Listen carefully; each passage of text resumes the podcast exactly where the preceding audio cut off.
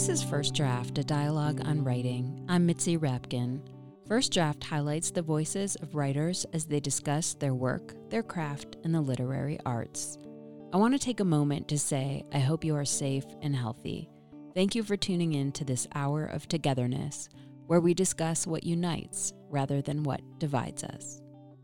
I also want to say this month marks the seventh year First Draft has been on the airwaves.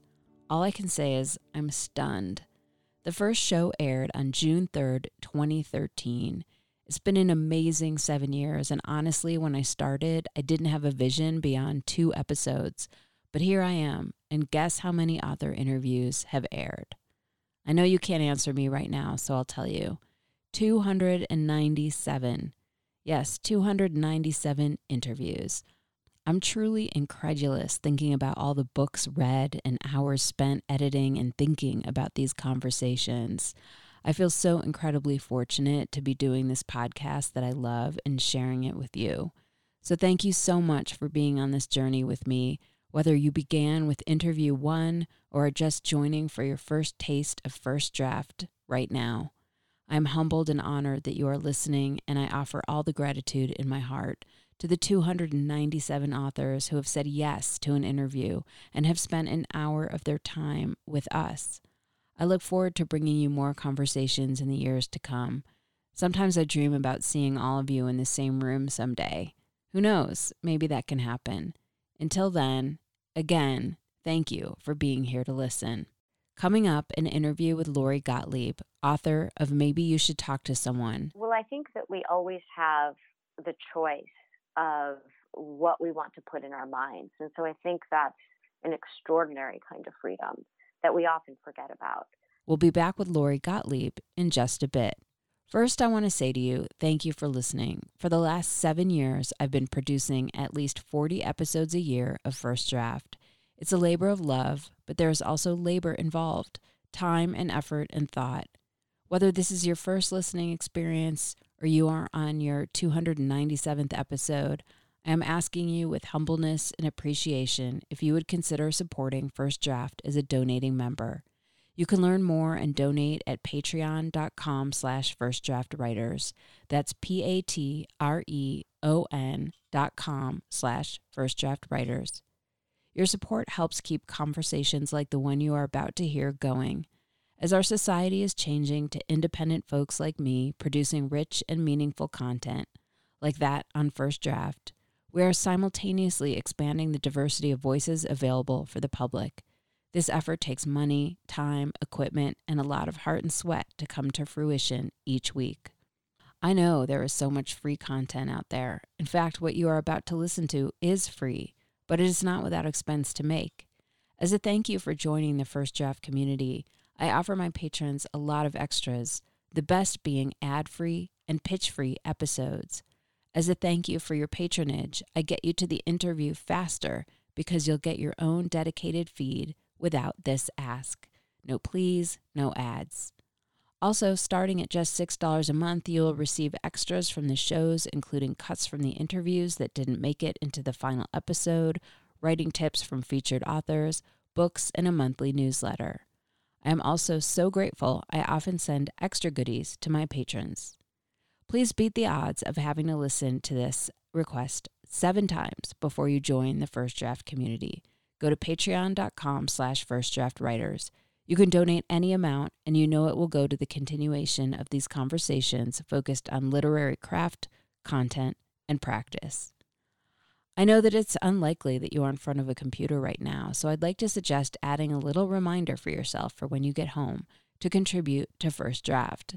Maybe make a note on your phone, an ink mark on your hand, scribble on a piece of paper, something along the lines of First Draft, reminder, membership matters.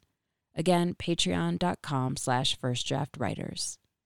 Please stay tuned at the end of the show. I'll offer recommendations on an episode in the archive that is similar to the one you're about to hear. And please rate the show on iTunes and tell your friends to subscribe. Thank you so much. My guest today is Lori Gottlieb, author and psychotherapist. Her nonfiction book, Maybe You Should Talk to Someone, is a New York Times bestseller. She writes a weekly column for The Atlantic called Dear Therapist and has contributed to the New York Times, The Washington Post, The LA Times, Slate, Time, Salon, and others. Her books include Marry Him and Stick Figure. She began her career working in television and film, then went to medical school before deciding to become a psychotherapist. She has a private psychotherapy practice in Los Angeles. Lori Gottlieb's book, Maybe You Should Talk to Someone, explores the lives and issues of four of her therapy patients, juxtaposed with her own narrative of her healing journey after an unexpected breakup and commitment to her own therapy. The book exposes universal truths about being human and shows how vulnerability, patience, and the willingness to look deeper into ourselves are the exact traits that can save us. We began the discussion focusing on COVID 19, which was just beginning to rage in our country when we talked. Well, I think, like everybody, it's an adjustment. And um, I'm doing relatively well. Uh, during the, in the midst of the coronavirus outbreak, my father died, uh, not of the coronavirus. And like many people who have experienced that, where somebody was ill and they happened to die in the middle of a global pandemic, um, there was another layer of, I think there's our collective grief that we're all experiencing a lot of loss in a lot of different ways. Um, but there was another layer to it for me, which was the loss of my father and not being able to have people come to the funeral and not being able to sit Shiva and do the kinds of rituals that we do when somebody we're close to dies. So, um, you know, it's it's uh, it's that's unique to me, but I think lots of people are going through their own version of um, their regular lives going on while the coronavirus is going on. Well, I'm really sorry about your loss. I'm sorry to hear that. Thank you.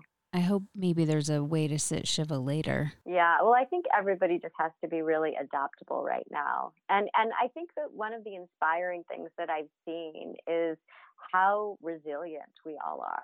If you had said to us months ago, you're going to be trapped in your homes, many people are going to be very ill, people you know will die um, of this vi- of a virus and nobody can touch anything and you're going to have to sterilize your home several times a day and you're not going to be able to see or touch another human being um, we would say i wouldn't be able to survive that. But yet here we are and i think people are being really creative about the ways that they're finding to connect with people to maintain their emotional health to deal with loss all of those things yeah, I know in your, I listened to your TED talk, and one of the things you mentioned in that talk was freedom. And that's something that we value and need so much as humans. And I'm, I'm curious about what that means now.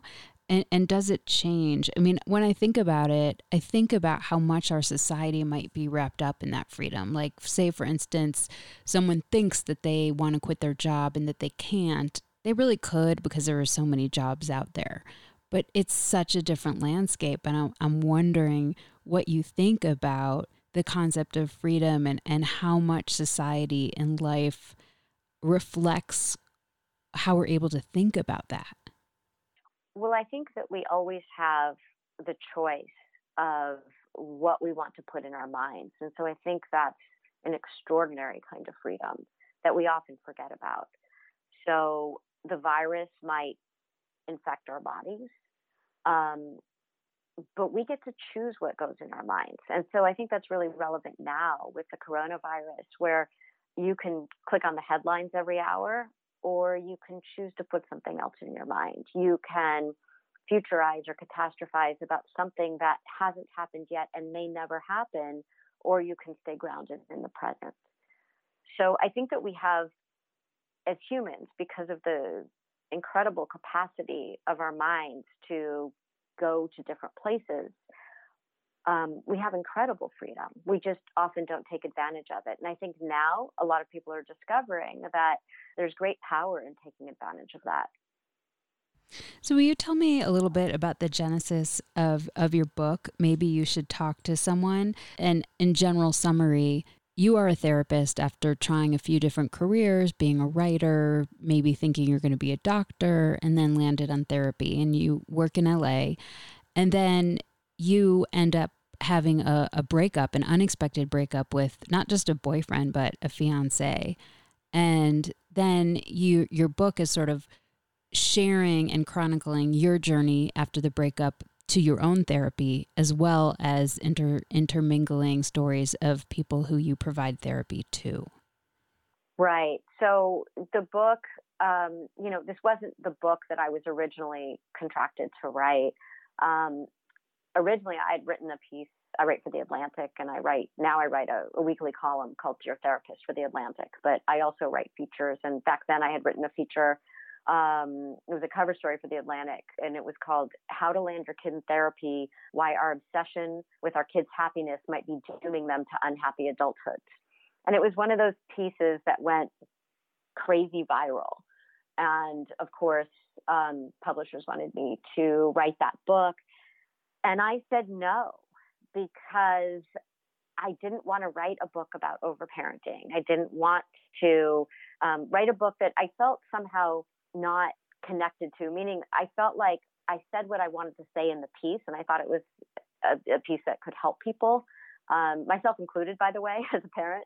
Um, but I didn't feel like I wanted to just eke a book out of it because a publisher wanted me to write that book. And so I said no. And I said, what I'm really interested in are the adults. I'm really interested in what this concept of happiness means for adults and why people are struggling with that. And so the publisher said, "Oh, you want to write a happiness book?" And and I thought, "No, I don't want to write a happiness book, but I'll I'll make it my own, and you know whatever, um, you know whatever you want to kind of call it in shorthand, that's fine." Um, but as I as I started to try to write the book, and I say try to write it because I actually couldn't get myself to write it. Um, I was also a new therapist, and the the disconnection between what I was seeing in the therapy room every day and what I was writing about or trying to write about um, was so vast that it was like this cognitive dissonance. And I just didn't feel connected to this writing about happiness. Um, I feel like, you know, one thing you learn as a therapist is happiness is sort of beside the point. And I don't mean that we don't want to be happy or experience joy. What I mean is that happiness as a byproduct of living your life in a meaningful way is, I think, what we all are aiming for. But happiness in and of itself as the goal in and of itself is kind of a recipe for disaster and people see that time and time again. And i think also what was so much more interesting to me than than the studies on happiness that i was researching for this book were the the stories that i would see every day in the therapy room. And and i think people think of therapy as you know kind of depressing. People come in and they have problems and maybe people think of them as complaining I didn't see it that way at all. I thought it was fascinating, and I think it's fascinating still. Um, where I think people come in and you see these these people taking risks and changing their lives in ways that they would never do otherwise. People really taking off the mask for the very first time. People discovering who they are, being willing to see their their blind spots. Um, you know, it's it's I, I think it's really heroic to come in and sit in front of a stranger and say, I'm going to um, you know, I'm going to be vulnerable with you in this way in the hopes that I can navigate through the world in a different way outside of this room. And so ultimately, I ended up um, canceling the happiness book. Um, and it wasn't easy. You know, it sounds like kind of um, like, well, an obvious thing, you know, why didn't you just cancel the book you didn't want to write? Well, I needed that money. First of all, I'm a single parent and I needed that money to pay for the internship that I had just done to get my uh, license to become a therapist. And so I didn't have that money anymore. Um, so I couldn't pay the publisher back. And so I was sitting there going, I have to deliver this book. And my agent at the time, who is no longer my agent, um, kept telling me, "You have to write this book. You have to write this book." And um, you know, and finally, it was my therapist actually who said, "Why don't you get a second opinion?" right? Um, and you know, like, do you have to write this book? Is there a way that you can do something else? Um, and so I ended up canceling the book, and I didn't have another idea for a book. But one night, I just started writing um, about eh, all of the things that were on my mind. And, and so ultimately, that's what became maybe you should talk to someone. And I follow the lives of four seemingly very different patients as they go through very different kinds of struggles, but ultimately I think are very similar. And then there's a fifth patient in the book. And of course, that fifth patient is me as I end up going to see my own therapist after that breakup that you alluded to. How did you decide to include yourself as one of those patients and weave it back and forth? I think that one of the things I say at the very beginning of the book is that my most significant credential is that I'm a card carrying member of the human race. And I feel like there's a way to tell the stories of those four patients where I'm the expert. And then there's a way to tell those stories um, that really reflects what I'm trying to do in the book, which is to write about the human condition and write about our shared humanity. So it's not a book about therapy, it's a book about us, all of us. Um, and I think that we see ourselves most clearly when we're reflected in other people's stories. And so I wanted to share stories, but I felt like there was a whole story missing. And who am I? You know, I think that there are these tropes of of therapists in popular culture, and one is sort of like the brick wall, the the person who's the tabula rasa. You never get to know anything about them. And I thought, well, that's really weird because that's not at all you know it's it's i'm i'm just a person in the world too and i was also going through something and i was also going to therapy at the time so i felt like it would almost be disingenuous not to include me as one of the patients me as one of the stories and so how did you deal with the anonymity of the characters that you wrote about these four people in therapy um, and including their stories i mean obviously you talk to them but i think a lot of writers have to grapple with how do you put real people in your books? Well, it's interesting because I had written so much about my life before becoming a therapist and about other people in my family, for example. Um, but this was different. And so I made a very conscious decision that uh, I wasn't going to write about anybody that I was currently seeing because that would just be impossible to do work with them as a therapist. And then also be, even if I was writing about something that happened five years before, um, there was no way that I, I could unblur those lines. Um, and I think, you know, in terms of anonymity, well, you have to change everything that you can Google nowadays because of the internet. So, um, it's not just about changing names it's about changing you know any sort of you know detail and i mean one example might be and this is not with the patient but this is um, there's a point in it's a good illustration of how i had to change things and and the rigor with which i had to change things. Um, at one point i end up google stalking my therapist which again this is one of those things where i was very um, you know i didn't clean myself up um, in terms of the making myself a, if you want to call it a character, but telling my story. And so um, I Google stalked my therapist and I find a Yelp review for him. And the, and the, and the person who reviewed him um, was complaining about everything. And this person, you know, was disappointed in everyone and everything and gave like one star to everything. And um, one thing that she complained about was she was on a beach at a hotel and um, they she stepped on something and it cut her foot. And the thing that she claimed cut her foot, um, it was hilarious. This thing it could never have cut her foot, and it was just it was it was priceless. It's it's like a writer's dream. You couldn't make that up and I couldn't include it because you could Google that thing. You could figure out, you know, who she was through the Yelp review. You could figure out who my therapist was. And then at some point in the book, you find out that the wife of someone I'm seeing is actually seeing my therapist that I learn about midway through the book. And um, you might be able to figure out who she is. And it's, you're sort of down that rabbit hole. So I had to change it to a rock. So it's those kinds of things that I had to change. And you you started out talking about, you know, you were saying in therapy people have their blind spots. And when you start the book, we see a blind spot that we learned you really had because you have this boyfriend and you're going to get married and you think that you're very happy and then he just kind of announces one day like truly out of the blue like I can't be with you anymore cuz I don't want to have a kid and you've had the kid the whole time.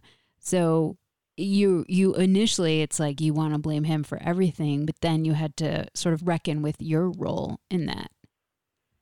Right right. And i think that i'm no different from anybody else. So the the story that someone comes in with is their version of the story. And i think that a lot of times people come into therapy and they want the therapist to validate their version of the story And, you know, I talk a little bit in the book about the difference between idiot compassion and wise compassion. So idiot compassion is what all my friends did with that story. And it's what our friends tend to do is they just back us up no matter what. So, um, you know, their, their response to the whole thing was, you know, he's a jerk and you dodged a bullet and thank goodness you're not with him because look what kind of guy he is. And, you know, he's a sociopath. Who would date you for all these years and knowing you had a kid and the kid wasn't hiding in the closet? And so, you know, why, why now?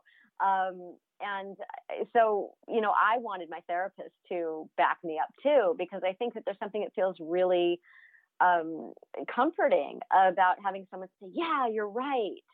Um, but it's only comforting in the short term. It's only comforting in that moment. And in terms of, you know, long term understanding and long term change, what you want is you want wise compassion, which is what my therapist did, which is you hold up a mirror to someone and you help them to see themselves in a way that maybe they haven't been willing or able to before. And so one of the first things I say as I'm, you know, telling the story of what had happened, you know, I'm crying and I said, you know, and now I've wasted all these years dating him and half my life is over. And he just glommed on to that phrase, half my life is over. Um, and that's really what the therapy was about. It was about what I was wrestling with at midlife in terms of, you know, I think a lot of us when we're younger, we sort of skate through and we're not really being that intentional about um, how we're spending our time and what we're spending our time on and who we're spending our time with. In the same way that when you are more aware of the limited time that we have, um, you know you you start to think about that. And i wasn't really consciously thinking about that but underneath all of you know all of the sort of drama of the breakup it was very much on my mind. And this breakup really brought that to the fore of here i am at midlife. I've had this big change. My future looks different from how i thought it was going to look. And what now? And it wasn't really about the breakup. The breakup was the catalyst but then so much else was going on as you see as i sort of reveal things to my therapist in um, in doses really you know when i'm when i'm sort of ready to talk about it. And what was it like to be a therapist in therapy? Did was it hard to let go of like the techniques that you knew and the way that you would maybe get out of yourself and look at yourself from a patient and a therapist point of view? In the beginning, I think everybody comes to therapy wanting the therapist to like them. So, um, you know, and it's ironic because I think that, that that trying to get the therapist to like you makes you less likable what makes you likable is when you're just real and the therapist can see the truth of who you are and not you you know you have your mask off and you're not you know a lot of people will be like look over here look over here look over here here's this story here's that story and aren't I entertaining? That's not how they talk but that's that's sort of what is happening process wise in the room.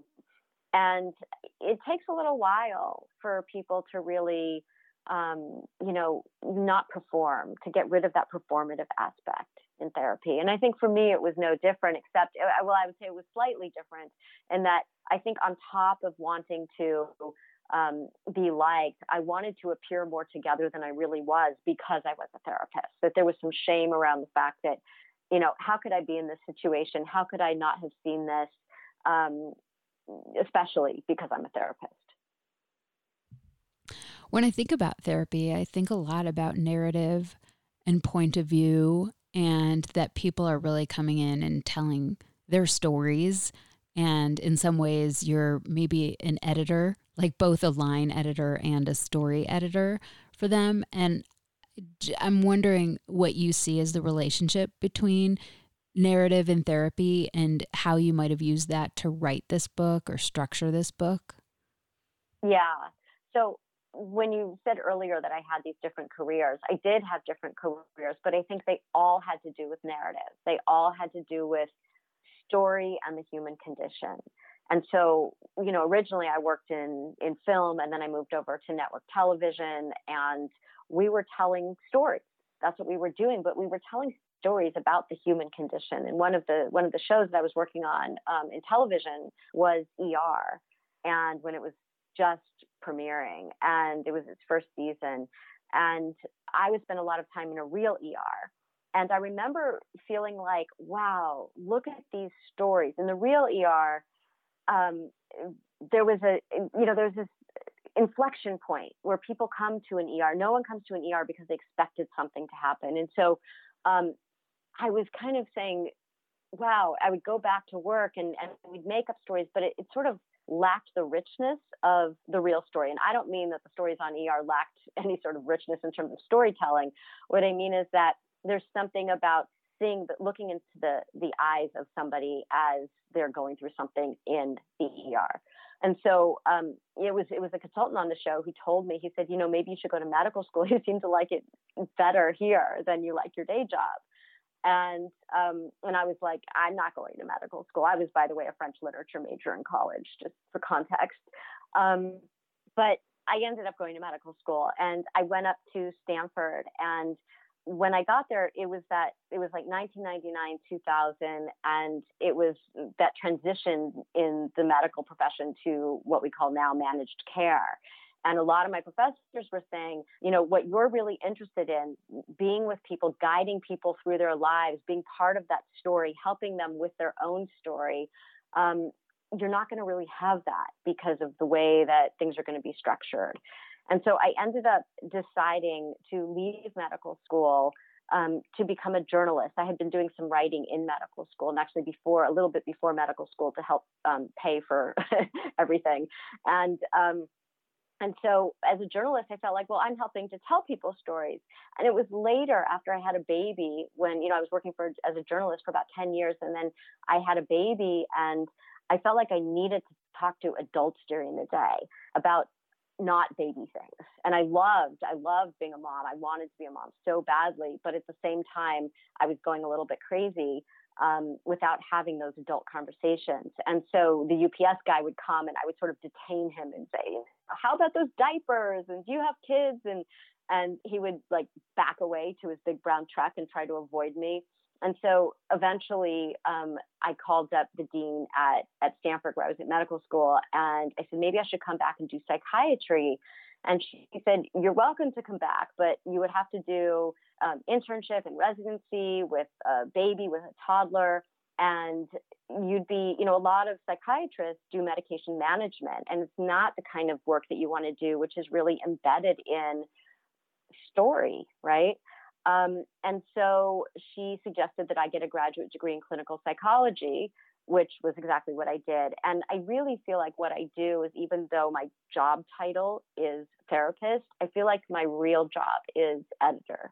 And I feel like what I do is people come in, and we're all unreliable narrators. We all tell a story in uh, from our own subjective point of view. You know, we we leave certain things in, we we certain things don't make it in the story. We emphasize certain aspects of the story, um, and and I think that we we want our audience to hear things uh, in a way that will make us seem um, like we will we will come off well.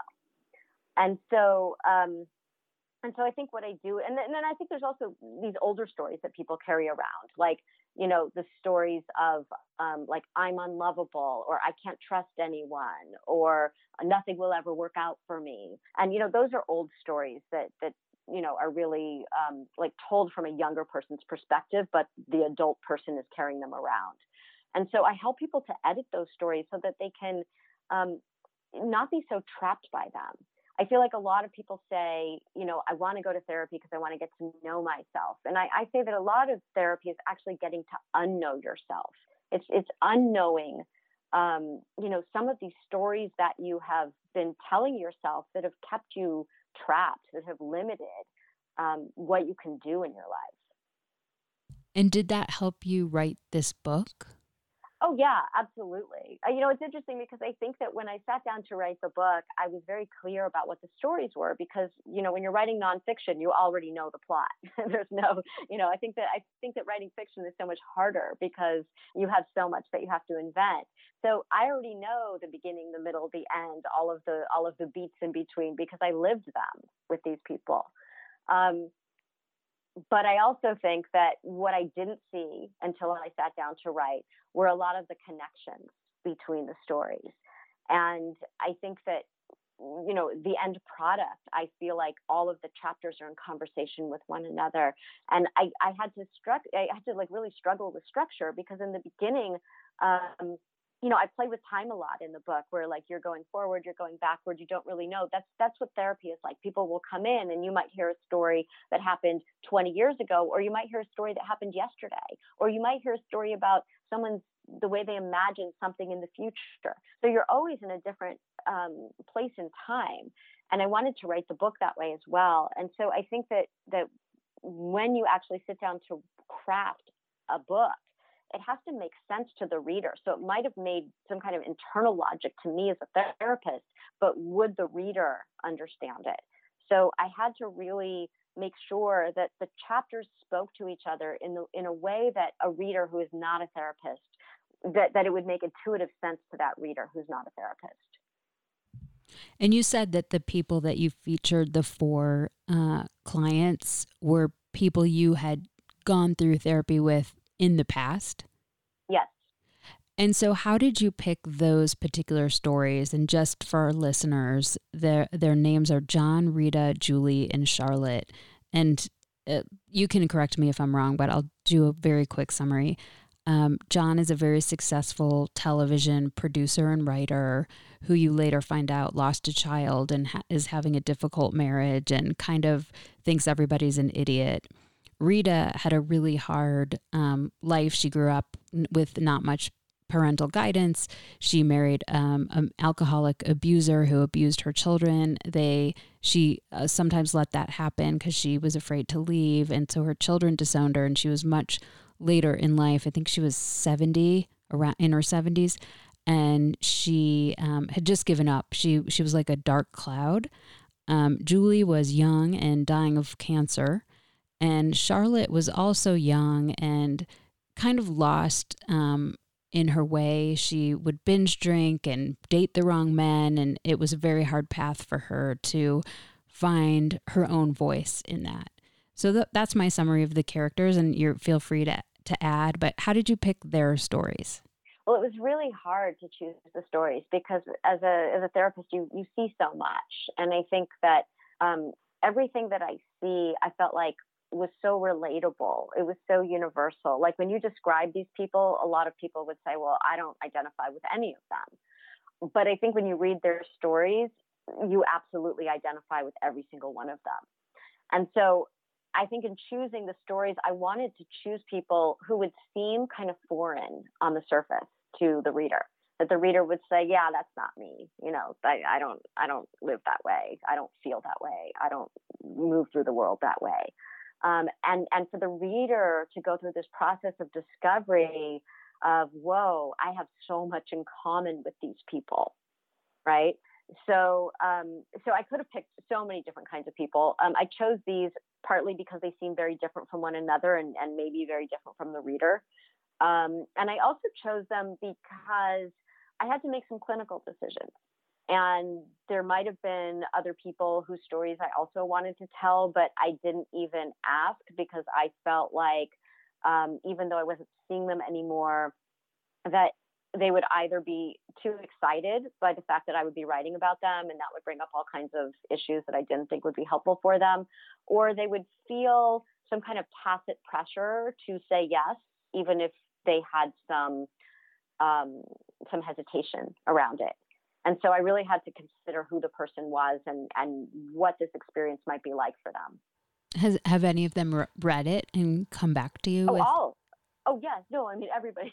yes, of course, they've all read it. Um, you know, it's been interesting because I think that um, when I when the book came out, which was last April, so a year ago, um, I didn't know. You know, I think it's still on the New York Times list now, and and I had no idea how many people were going to read this. In fact, when I canceled the happiness book, my it was told to me, you know, nobody's going to read this book. So I thought like three people would read this book. So I wasn't so concerned about a lot of things that I think have come up since then, um, just because a lot of people have read it. But when I when the book first came out, I was going to go um, to New York and launch the book, and I just said to my patients, um, you know, I'm going to be away on such and such dates, and here's who's on call for me, and I'll see you on this date. And I never, of course, said that I was going to launch a book because I, I keep that very separate in the sense of I never talk about my work, um, obviously, in the therapy room. And so um, when I came back, um, you know, by then the book had sort of taken off. And um, some people came in and they sat down on my couch and they said, So I read your book, right? Um, and people had all kinds of reactions to it. Some people were disappointed that they like they were reading the book. I was away; they weren't talking to me. Someone was on call for me. I never mentioned a book, and so they said, you know, they were reading the book and they kept turning the pages and turning the pages and thinking like, am I going to show up in this? And and then they were so disappointed when they didn't. So that was interesting. I never anticipated that reaction. And then there were other people who, um, you know, who who really felt like it gave them permission to talk about our relationship in a way that people should in therapy. But I think that a lot of people don't know that you're really allowed to talk about your feelings about the therapist, your feelings about what's going on between the two of you in the room. It's not just about all the relationships out there. And so much of of the growth and change that people make happen because of what is actually like sort of the microcosm of the real world happening in the therapy room where you kind of try on certain things in this relationship in the therapy room that then gets translated to what happens out there. So it's it's the reaction has been interesting not just from the people who are in the book but from the people who are not in the book too. So you said that you tried to to make these characters you you selected characters who you thought had very different stories and that people wouldn't be able to relate to at first. And, you know, all humans really have, you know, great, great longings. And some, you know, most people also have great, great loneliness and great aspirations. And so you do get to um, see that in all these people. And I was thinking when I was reading that, that it, it, it is the same in books that uh, especially fiction characters when you set up a, a, a, beginning of a book and you have this this character that's longing for something and and maybe the book is is the journey of them trying to achieve that but it's the same in long in in nonfiction. And I, i'm wondering if you thought about like did you think about the idea of want and longing in your patients in and in your book? I think want and longing are all over the book. I think um loneliness is all over the book, regret is all over the book, uh, death, meaning becoming more aware of our mortality, the whole concept of life having a hundred percent mortality rate and not just for other people. I think that I think that it makes people like a good novel, right? Um, you know, my my favorite novels are are novels that make me think about those same almost existential questions, but they're really about what gives our lives meaning and also struggle. So you can't have a good a good story without a good struggle. And we all struggle. If you're human, you struggle. Um, and and so I think that the ways that we move through our struggle is what makes the story interesting. It's not the struggle itself, it, it could be anything. You could, you know, I could have I could have chosen so many different people, like we were talking about, with so many different kinds of struggles. Um, but I think the way in which people emerge from the struggle or manage the struggle, um, or or how the struggle um, lives inside of them, and they also go on. That's what I wanted to write about. And so I think that you know, it, it doesn't matter whether, you know, I'm reading a novel or I'm reading a book like this or writing a book like this. My reading taste is I, I want to read about the human condition. I want to read about something that really makes me feel. In the beginning of the book, when you realized that you probably needed therapy, you asked a friend of yours who's a therapist for a recommendation for a quote friend that was for you. But also, I'm wondering if you can talk about your relationship with Wendell, your therapist. Weirdly, my whole point in writing this book, well, I wouldn't say my whole point, I would say of the many points of writing this book, one was that I wanted to help people not to feel so much stigma around struggle. And so it's ironic that when one of my friends, who is a therapist, said, you know, maybe you should talk to someone because I was really sort of falling apart after this breakup. And I, I am very open in the book about all the ways that I'm falling apart. And um, I thought, well, what you know, I, I guess I really worried that people would be reluctant to refer people to me if they knew that I was going through some, you know, like this very difficult time in my life. And so I you know, and it's almost like it's sort of like water, water everywhere, but not a drop to drink. Where I'm surrounded by therapists, but I can't see any of them because you because of conflict of interest. You can't see anybody that you work with. You can't see anybody that you have an outside relationship with. So it had to be a therapist that I'd never encountered, which was really hard when you know it's sort of a small world in um, you know, no, like clinicians who know one another.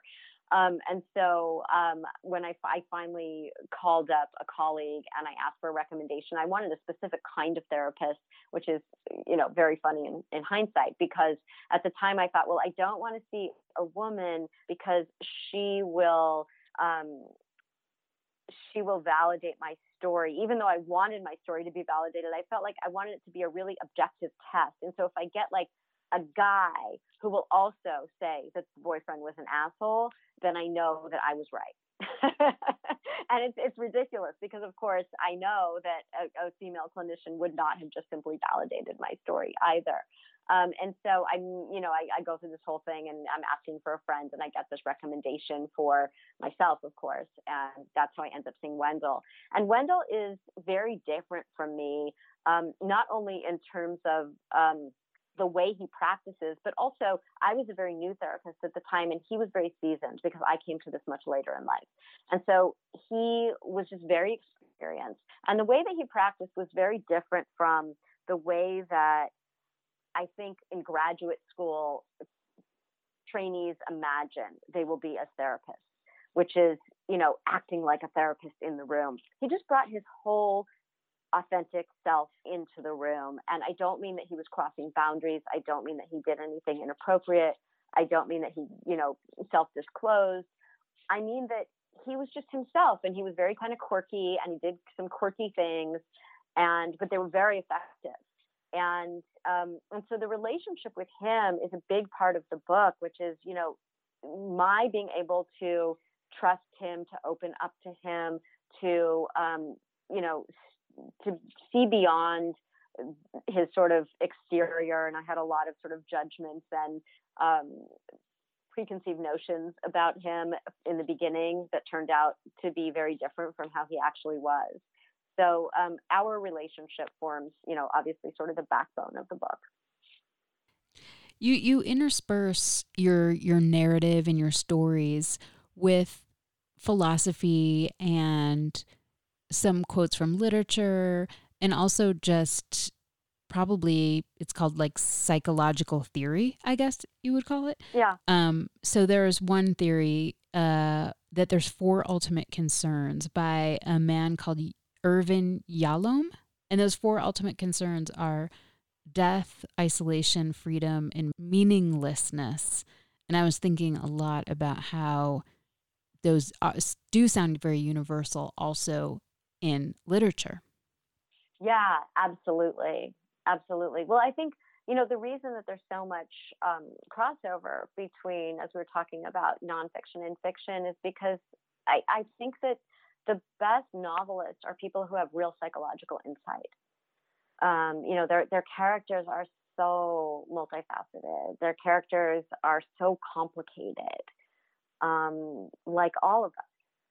So I think that, you know, and I think that those themes are pervasive in literature because we all deal with them in different ways. And when I say they're complicated, like take freedom that you just mentioned.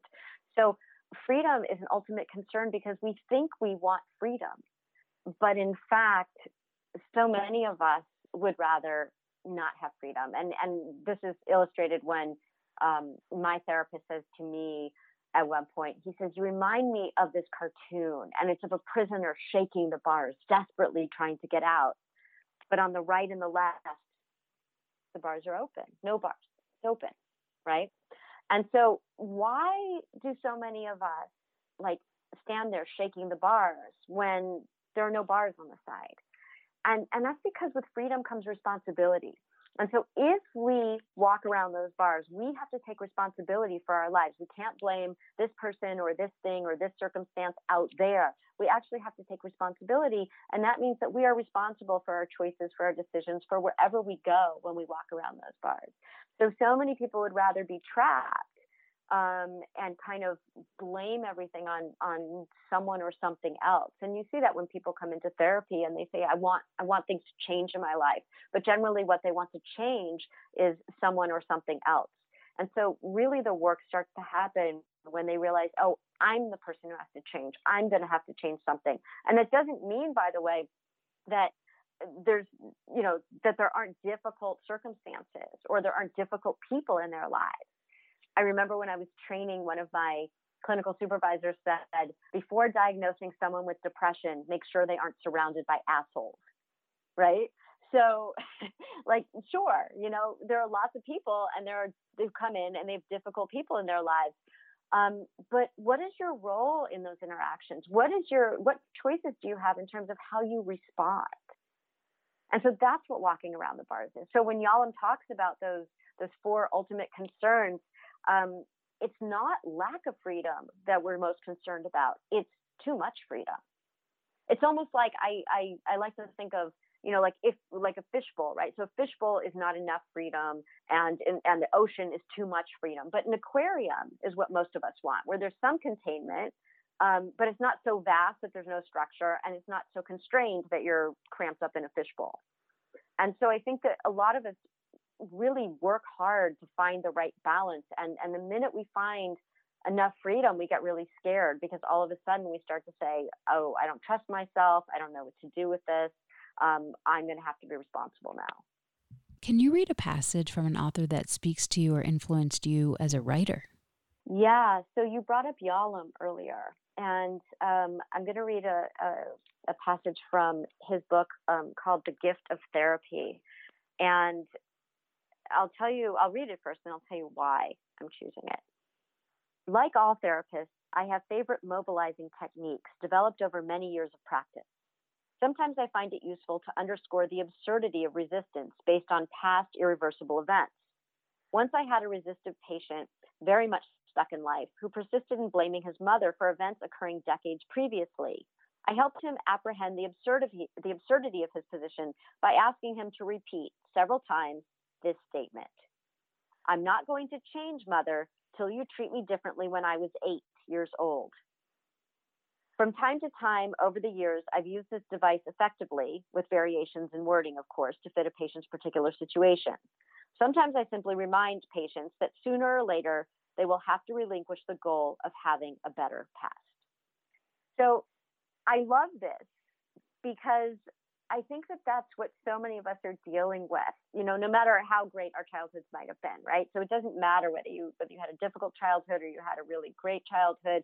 I think that we carry around our histories with us, and sometimes we don't even realize it. And I just love the way that he, when we talk about narrative and we talk about how he kind of rewrote this this story for this person, um, that this person was really walking around with this idea that they weren't going to change until um, you know, they were healed from the past, let's say. But really, what that person was doing was they were insisting that that that the mother redo what happened when the person was eight years old. And so I just think it's really effective in what he said about um, sooner or later they'll have to relinquish the goal of having a better past. That that we can't really move on until we accept the fact that we can't change what happened in the past. We can change what happens now, but we we can't change what already happened. So anyway, I just love that. It's something that I, I think about a lot, both in writing and, and in therapy work. Can you read something you wrote? Maybe it was tricky or hard or changed a lot from the first draft. Yeah. So here's something that, that changed a lot. Um, I was trying to, this is a chapter about a patient that I'm seeing. She's not one of the main patients. Um, and I, she's uh, she's someone that is having a lot of trouble, um, not only in the relationships outside of therapy, but in her relationship with me. And I have a dream, and um, she kind of is the impetus for this dream. And this is the only time, I think there are only a couple times actually that I talk about dreams in in the book. Um, but I think here I was trying to talk about how our dreams help us to see things that we don't normally see, and generally there are fears. And I had this long, long pages of like all this stuff about fears that I thought was really brilliant, by the way, um, as one does with really bad material. So, um, so it was just really long, and it was very much, you know, I was like over explaining everything, and then I just like threw it all out, and I made it one paragraph. And here's what the paragraph is. It says, "It's no surprise that often we dream about our fears. We have a lot of fears. What are we afraid of?" We are afraid of being hurt. We are afraid of being humiliated. We are afraid of failure and we are afraid of success. We are afraid of being alone and we are afraid of connection. We are afraid to listen to what our hearts are telling us. We are afraid of being unhappy and we are afraid of being too happy. In these dreams, inevitably, we're punished for our joy. We are afraid of not having our parents' approval and we are afraid of accepting ourselves for who we really are. We are afraid of bad health and good fortune. We are afraid of our envy and of having too much. We are afraid to have hope for things that, that we might not get. We are afraid of change and we are afraid of not changing. We are afraid of something happening to our kids, our jobs. We are afraid of not having control and afraid of our own power. We are afraid of how briefly we are alive and how long we will be dead. We are afraid that after we die, we won't have mattered. We are afraid of being responsible for our own lives. And so those pages and pages, that's what I was trying to say in those pages. And finally, I just said it. I just said the words. And, um, and I think it's much more effective. Where do you write? I write at my um, at my desk at home. Um, I move around, so um, sometimes I'll write in the den, sometimes I'll write in the bedroom. Um, I have different desks. I never write in my therapy office, weirdly.